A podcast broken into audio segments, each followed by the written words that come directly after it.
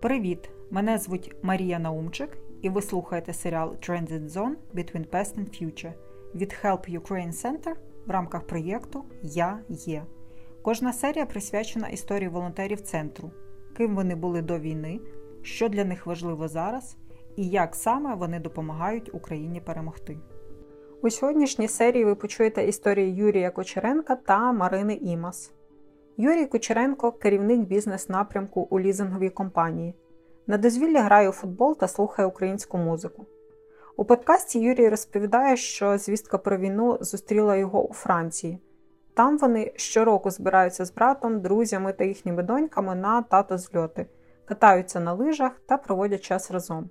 Після кількох невдалих спроб повернутися в Україну Юра спочатку допомагав евакуйовувати та розселяти українців у Польщі. А потім приїхав у Help Ukraine Center і каже, що волонтерство в центрі це найкращий спосіб зменшити внутрішній психологічний пресинг. Більше про своє захоплення від підтримки з боку поляків, від масштабу супротиву українців у війні з Росією та про свої наміри після перемоги України обійняти усіх і кожного, розповідає Юрій Кучеренко. Скажи, будь ласка, е, ну коротко своє ім'я, вік. Звідки ти, де живеш і професія? Мене звати Юрій Кучеренко, я з міста Київ, е, задіяний в фінансовому секторі. Е, можеш поділитися якоюсь такою цікавою інформацією про себе, а ну, цікавою на твою думку? Якихось 5-10 фактів, чим ти займаєшся, що ти любиш? Мені 35 років, як я вже сказав, задіяний в фінансовому секторі. Наразі працюю в OTP Group. Займаюся фінансуванням різних активів в підтримку в основному сільського господарства і логістики. Більше 15 років задіяний там в банківській системі. Стосовно особистих якихось хобі, займаюся постійно футболом, коли займався силовим спортом, купашний бій. Наразі катаюсь на лижах, і якраз ця поїздка пов'язана з відпочинком гірськолижним відпочинком у Франції. Чи пам'ятаєш ти 24 лютого, як почався день, або як він тривав, як ти взагалі дізнався, що в країні війна? Е, твої емоції, що ти взагалі, як твій, твій день минув? Я себе відношу до людей реалістів і прагматиків, намагаюсь жити реальними подіями, які відбуваються.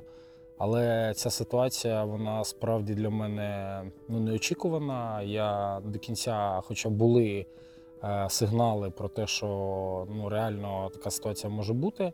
Я їх відхиляв, але я не мав взагалі е, реального сценарію в себе в моїй свідомості стосовно того, що це може охопити всю країну. Такий жах. Ми відлетіли 17 числа з України, мали повернутися 27-го назад, 23 числа.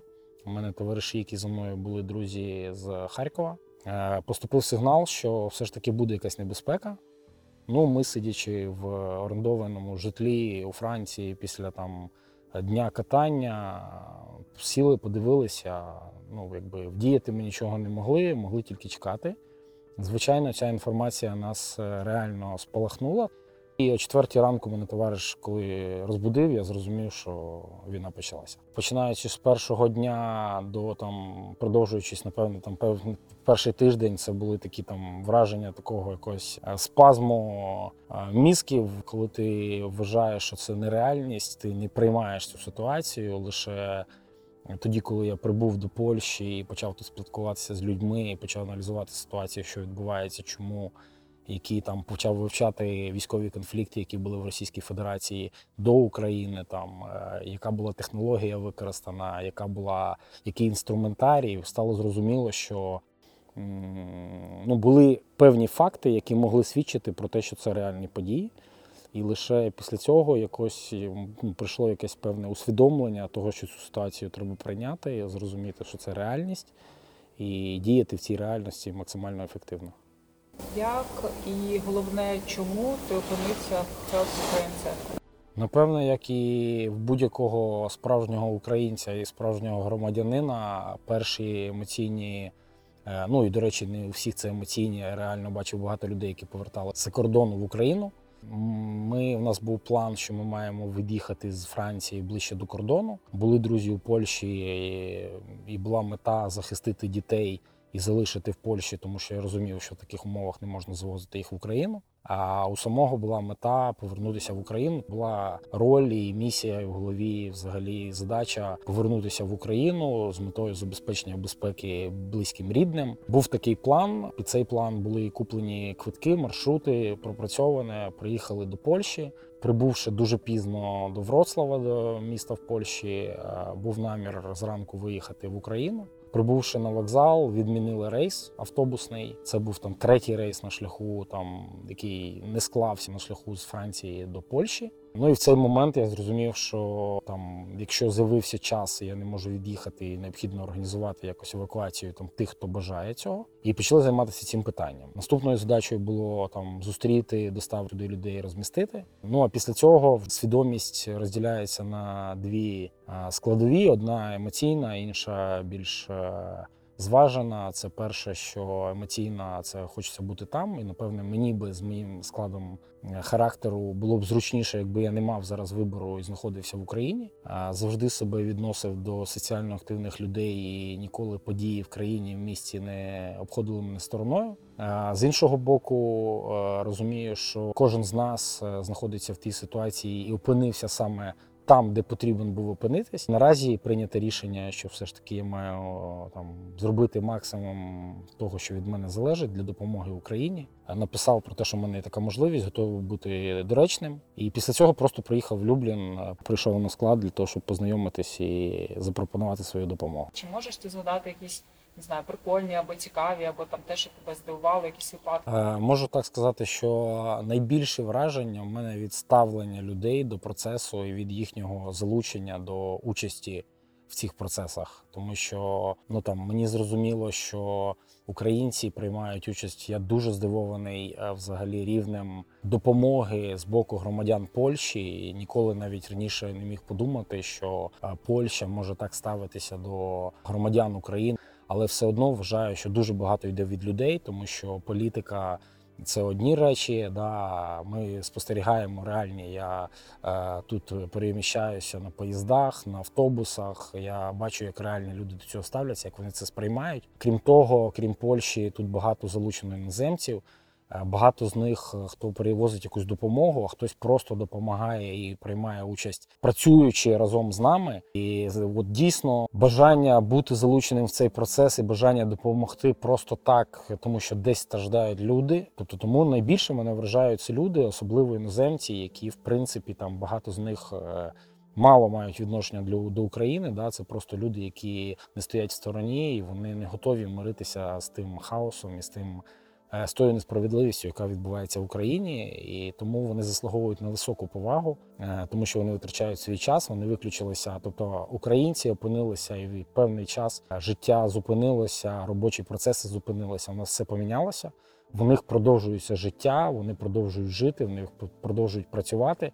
Але незважаючи на це, вони виділяють велику кількість часу для того, щоб бути частинкою цієї допомоги і зробити все, що від них залежить. Напевне, мене здивували е, пара, яка прибула з е, Британії, з Лондона, які приїхали перший день сюди. Тому що навіть я коли прибув, я розумів, що мені треба десь розміститись. Тобто, що я там попрацюю на складі, в мене не було житла. Там я розумів, що я на вечір щось буду бронювати, шукати. Вони приїхали з посмішкою. Ну, правда, вона українка з Херсону. І коли їх запитали, якби так, а що ви куди ви їдете? Ми склад зачиняємо, куди ви їдете ночувати? Він каже, так ми нікуди не їдемо. У нас тут бус стоїть, у нас е, все є. Ми типу переночуємо. Тому це для мене було там дивуванням, що люди, в принципі, які мають можливість, які е, не опинилися в якійсь критичній ситуації з точки зору свого місцезнаходження. Е, вони там взагалі не піклуються там про якийсь комфорт, вони готові просто бути і вдень і вночі. Кажуть, що якби в тебе була там можливість зараз, наприклад, там 23 число, і тобі потрібно взяти тривожно рюкзак, будь-що, і ти вже його спакував, тобто все необхідне, практичне, ти туди поклав. Але щось е, там емоційне або можливо те, що точно не практичне, і щоб це було. Я вважаю, що людина, в принципі, така так організована, що вона може без всього. Ну, в когось є якісь фотокартки. Да? У нас зараз фотографії всі там в онлайні, в телефонах. Тому там можна сказати, що треба взяти телефон, е, і більшість твого життя на сьогоднішній день з тобою. Да? У мене немає якихось там е, щоденників, якихось е, фотокарток, які б я хотів би взяти. Напевне, що найголовніше це люди, які нас оточують, які нас нам близькі, і їх не можна вмістити в чемоданчик, їх не можна перевести в невеличкій валізі. Да? Але хотілося б, щоб в кожного складалось так життя, що вони могли бути разом в безпеці.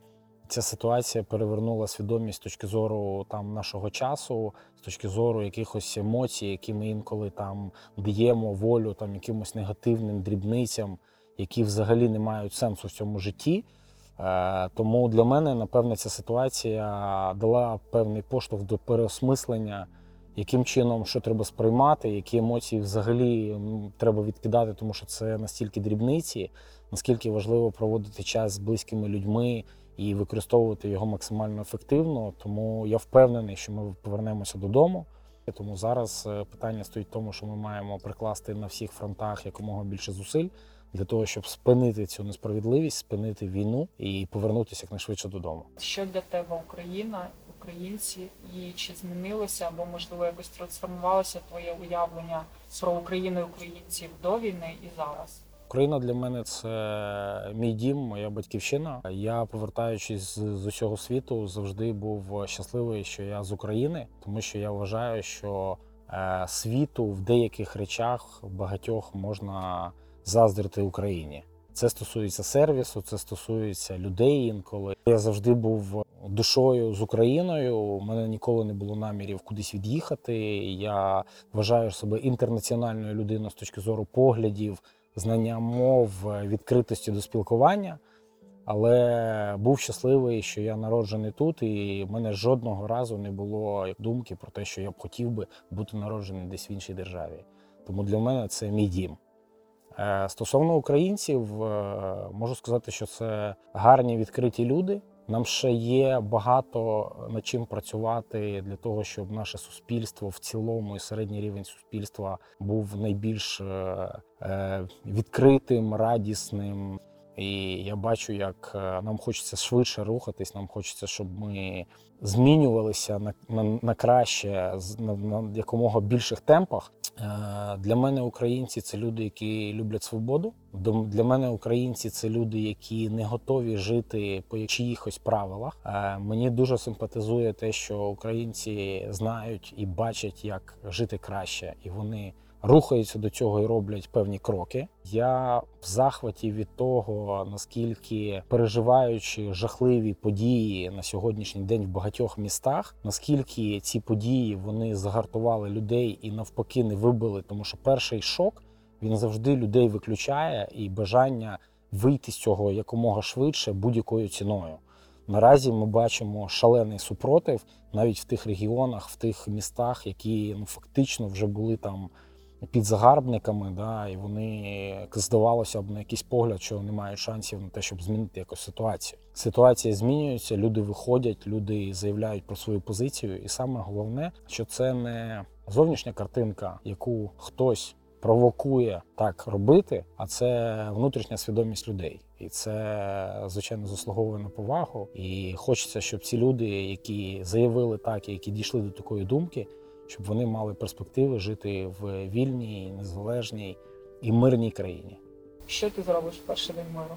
Це буде свято у всій країні, коли люди будуть обійматися і просто раді, що вони можуть бути поруч один з одним. Я думаю, що після таких подій ми готові будемо обнімати всіх, кого ми знали і не знали до цього, просто кого ми будемо зустрічати на вулиці. Ви слухали історію Юрія Кочеренка.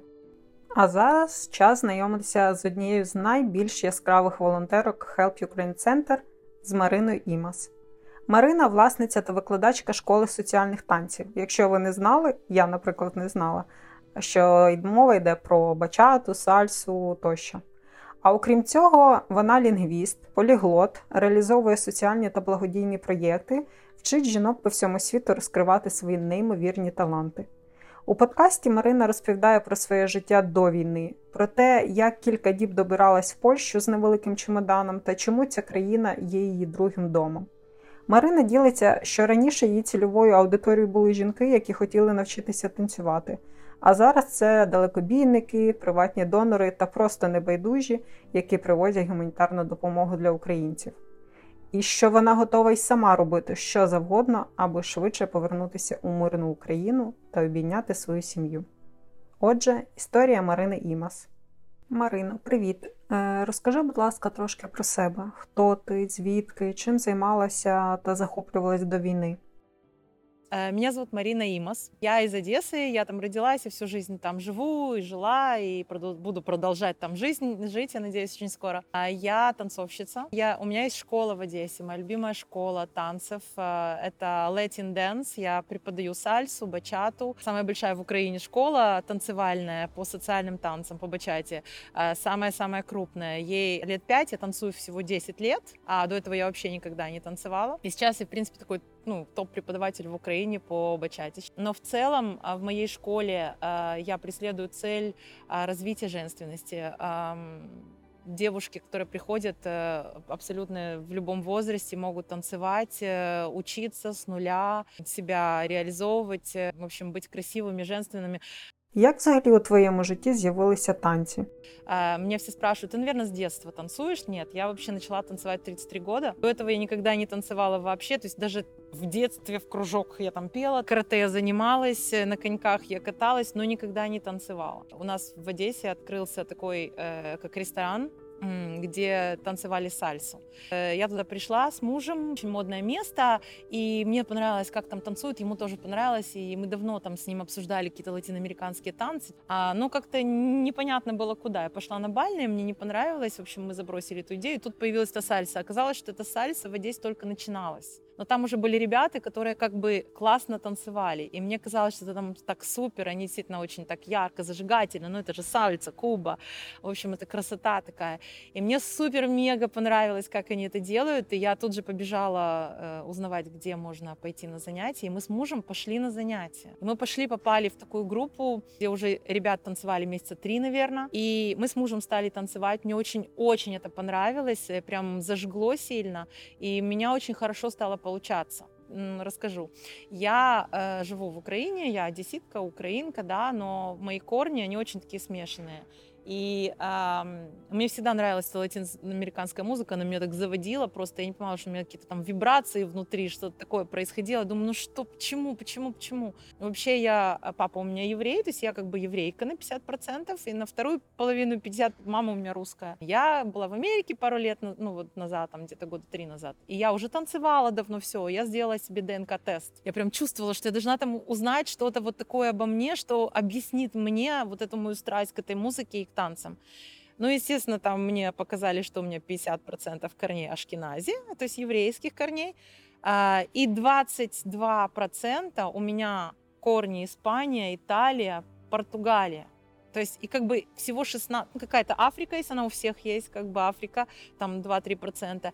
И всего 16 э, корней, 16% э, у меня Slavic roots, то есть, ну, славянских корней. Я когда это увидела, ну, как бы я, я думаю, боже мой, а что бы было, если бы я этого не увидела? Ну, я бы, наверное, расстроилась, потому что я прям чувствовала, что во мне это есть. Возвращаясь к теме сальсы, у меня очень хорошо стало, очень быстро получаться это. И я стала одной из лучших учениц тут же, а, а через два года я уже преподавала. Я уже преподавала сальсу, э, а через еще несколько лет эм, мне уже понравилась бачата, она начинала только там в Украине появляться, и я, в принципе, была одним из первых преподавателей по бачате, учились мы сами, по видео, по там каким-то, ну, не было тогда фестивалей, конгрессов и так далее. Я стала преподавателем по бачате. Ты звідки ты взагалі знаешь так багато мов? Мне сейчас 46 лет. По образованию я лингвист-филолог, и я закончила Одесский, Одесский государственный университет, ИНЯС, РГФ. Собственно, моей специальностью было английский язык и литература, переводчик. Я работала после окончания института 8 а, лет эм, в британской компании в Одессе. Я переводила синхронный перевод, э, э, любой там контракты, всякие договоры, круглые столы в госадминистрациях у нас были. То есть я работала постоянно с англичанами. Мы занимались там в сельской местности какими-то проектами. Я работала и переводчиком, и социальными проектами занималась. То есть я, например, там в одном селе я сделала пункт медицинской помощи. Это село было очень отдалено от пункта центрального, и там люди просто умирали, потому что скорой помощи не могли туда доехать, и нужно было как-то организовать э, ну, возможность для людей попасть в больницу, в какой-то райцентр. Соответственно, я там сделала такое поликлиническое отделение на эти деньги, на этот грант купила им машину скорой помощи, оборудовала ее полностью, физиотерапевтический кабинет сделала. Мы наняли там врачей, то есть, ну, как бы на эти деньги, чтобы они потом дальше сами уже смогли развивать. Ну, как бы мы запроектировали это, дали им все на этот грант. В другом селе я сделала башню Рожновского, построила и провела водопровод по всему, по половине села в селе Боробой за городом, потому что там э, в половине села не было доступа к воде. В Великомихайловском районе под Одессой есть такое село, там женщины живут, которые через поколение передают невероятные умения и знания вышивания э, украинского, совершенно потрясающих там рисунков, узоров. И они умели это делать, но ну, не умели сделать бизнес. Да, я получила, написала проект на грант, получили мы грант на это, как бы собрала этих женщин, мы купили там швейные машинки, сделали цех для них, организовали им бизнес, бизнес-структуру, бизнес-менеджмент. И они стали делать скатерти, красивые рушники, вышивать с украинской такой вышива, вышиванки, классические делать, которым очень много лет. Передавали там от бабушки, от бабушек там, к детям и так далее. И это они стали отвозить в Одессу и продавать в сувенирных магазинах для иностранцев. Потом в Англии это покупали тоже. Вот, то есть мы им давали работу, чтобы они могли свои знания использовать. И, и соответственно, я работала сама по своим направлениям, плюс вот как бы там был мой английский. Оттуда мой английский. А дальше, так как я э, лингвист и филолог, и я склонна к, к языкам, э, то когда я стала танцевать, я стала общаться с огромным количеством кубинцев, испанцев, которые танцующих, да, сальса, бачата, потом песни все на испанском, бачата, сальса, все на испанском, и поняла, что я, я не понимаю ничего, и это ну, просто невыносимо. Естественно, пошла учить испанский.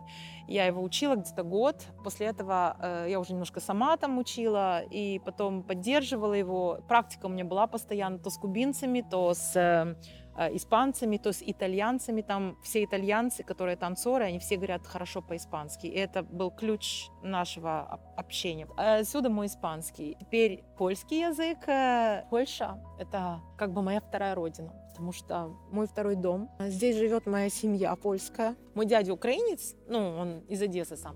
Он в 20 лет женился на польке, на студентке польской, и уехал в 20 лет в Польшу. Ему сейчас 72 всю жизнь он прожил в Польше. Естественно, у меня тут родились там брат и сестра в Польше и так далее. И мой папа очень, ну, он развелся с, с мамой, когда там я была маленькая, но они очень дружат между собой, как брат и сестра всю жизнь. И он женился второй раз, женился тоже на польке. И женился на польке, которая сестра этой э, жены м, дяди. То есть как бы две сестры, два брата поженились. И у меня родилась в Польше сестра, ей сейчас 26 лет, э, очень близкий мне человек, Зузанна.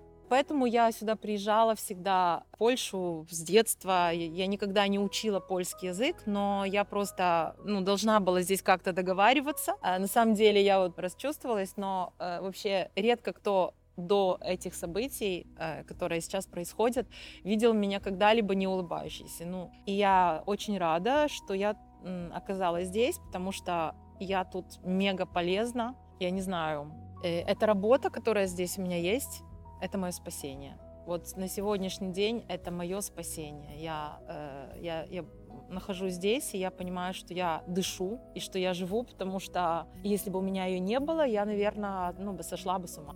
Як ти опинилась у Help Ukraine Center та чим тут займаєшся?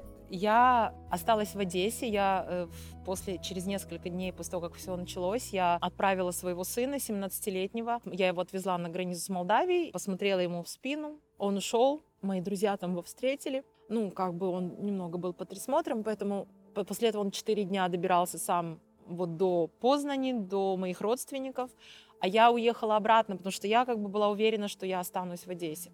Но потом через несколько дней мой муж сказал, что, дорогая моя, давай ты все-таки соберись, возьми маму свою и езжай, потому что, ну, нам здесь будет спокойно, что ты в безопасности. И я как бы очень не хотела, но, в общем-то, он настоял. И я взяла маму, понимала, что мне нужно как бы и о маме позаботиться. Я выехала через 4 дня вслед. Я собрала, я взяла какие-то вещи, и я взяла чемоданчик, маму под мышку, и мы выехали. Муж довез меня до границы. Э, я только через 15 часов вот этой очереди смогла выйти в Кишиневе. Меня встретила подруга.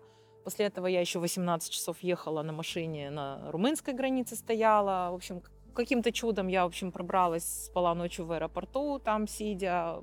В общем, мы с мамой добрались до Берлина. И там меня встретил дядя э, и отвез уже в Польшу, ну, в тот город, где моя семья живет. Я приехала туда, а параллельно я как бы узнала, что здесь есть этот центр, и он, я даже не знала, он в Хельме или в Люблине. И я написала, э, что я сейчас вот уже в Польше, и я очень хочу как бы приехать, потому что я хочу быть полезной, я хочу понимать, помогать. Я еще не знала, что я буду здесь делать, зачем я еду, куда я еду. Я отвезла, короче, маму в Познань, обняла своего сына, которого я не видела уже какое-то время, младшего, потому что старший остался с мужем в Одессе.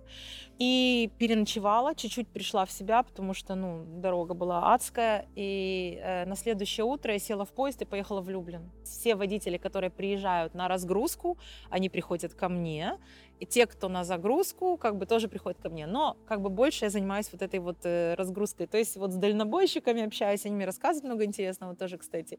Приезжают, это вообще, это настолько не знаю, и а, чаще по-английски с ними говорю, incredible и amazing, потому что они, люди приезжают из каждой, вот практически уже были люди страны Европы. Из Голландии была потрясающая пара, парень с девушкой они приехали на легковой машине, они собрали у себя в комьюнити деньги, то есть они не привезли набитую машину как бы коробками, они собрали деньги, они приехали сюда на этой машине, зашли в центр и говорят, мы собрали деньги, мы хотим помочь, мы не знаем, что вам нужно. Я им говорю, ну на тот момент нужно было пауэрбэнки, э, там лекарства, ну вот я сказала как бы, что нужно.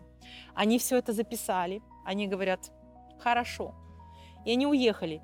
Через где-то часа три они вернулись, просто взяли и накупили пауэрбэнков, ну, все по списку, что я сказала. И привезли, значит, весь этот товар, сами все позапаковали, сами сложили на палеты, сами замотали, говорят, вот ваш груз, везите в Украину, а теперь скажите, пожалуйста, что еще мы можем сделать? И они целый день работали, грузили, и после этого они еще несколько дней приезжали и еще привозили что-то, потому что у них на все эти деньги, ну, все в машину сразу не поместилось. То есть они каждый день спрашивали наши потребности, и три дня подряд приезжали сюда, выгружали, еще и помогали. А еще один парень из Швейцарии приехал, набил машину всем, чем нужно тоже, приехал сюда и говорит, ребят, э, я вот, можно разгрузить? Мы такие, можно разгрузить, спасибо. А он говорит на украинском языке. То есть он украинец, который живет 12 э, лет в Швейцарии. Он говорит, я уже разгрузил, скажите, пожалуйста, а можно я у вас здесь останусь? Он работает, он в жилетке, он разгружает, загружает, он с утра до вечера и он, ну, он благодарен за то, что у него есть такая возможность. Вот поэтому, когда я узнала, что есть этот центр, я не знала, что здесь меня ждет. Я не знала, э, я просто знала, что я хочу очень быть полезной именно сейчас – и именно здесь, потому что я могла бы остаться в Познане, в своем городе, где мои родственники живут, где у меня есть условия, где у меня есть там комфорт. Но я как бы понимала, что вот я здесь нужнее. Я с моими языками, с, мои, с моими возможностями. Я хочу быть полезной, я знала, что я буду полезна здесь. Поэтому я здесь, и я понимаю, что я правильно сделала. Я, мне все равно, какие условия у меня жизни, да, я привыкла к каким-то определенным, как и мы все, условиям, но сейчас это вообще не важно. Я готова спать тут на матрасе, и если это каким-либо образом ускорит мое возвращение домой, к моему мужу і к сину. А в чому полягає особисто твоя мотивація волонтерити?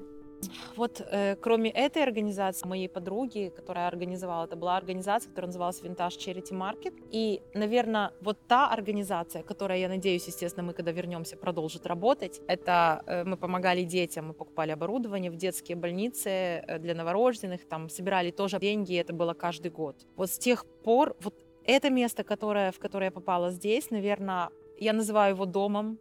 Вот сейчас это мой дом я когда сюда приехала в первый день, мы, ну, как бы тут вообще ничего не было. Вот на следующий день все это тут обросло вот этими грузами, пришли люди, я познакомилась э, с теми людьми, которые здесь, вот костяк находится постоянно, я с ними буквально за несколько дней эти люди стали мне родными. То есть это такой парадоксальная такая вещь, абсолютно, ну, э, абсолютно, наверное, нереально в других обстоятельствах. Здесь есть такая э, своя атмосфера э, дружбы, сплоченности. Я не знаю, наверное, потому что все очень хотят домой, а, все очень э, сплоченные, как никогда. Моя мотивация, мое желание вернуться домой. Я хочу, я не знаю ни одного, наверное, украинца в данный момент, кто, эм, ну, я не знаю, кто бы не делал все возможное, что есть в его силах для того, чтобы ускорить наступление мира, помочь людям, спасти хоть одну жизнь, каким-то образом вернуться, ну, каким-то образом спасти и вернуться домой. То есть мы все мотивированы одним и тем же помочь и вернуться домой. Что мы здесь делаем, да? Гуманитарную помощь собираем и отправляем. Для чего? Для того, чтобы спасти какую-то жизнь, для того, чтобы кому-то облегчить страдания, кому кого-то кому-то сделать лучше. Це була історія Марини Імас. Ви прослухали серію Transit Zone Between Past and Future про волонтерів Help Ukraine Center в рамках проєкту Я є. Дякуємо продюсерці серіалу Марині Земськовій та до зустрічі!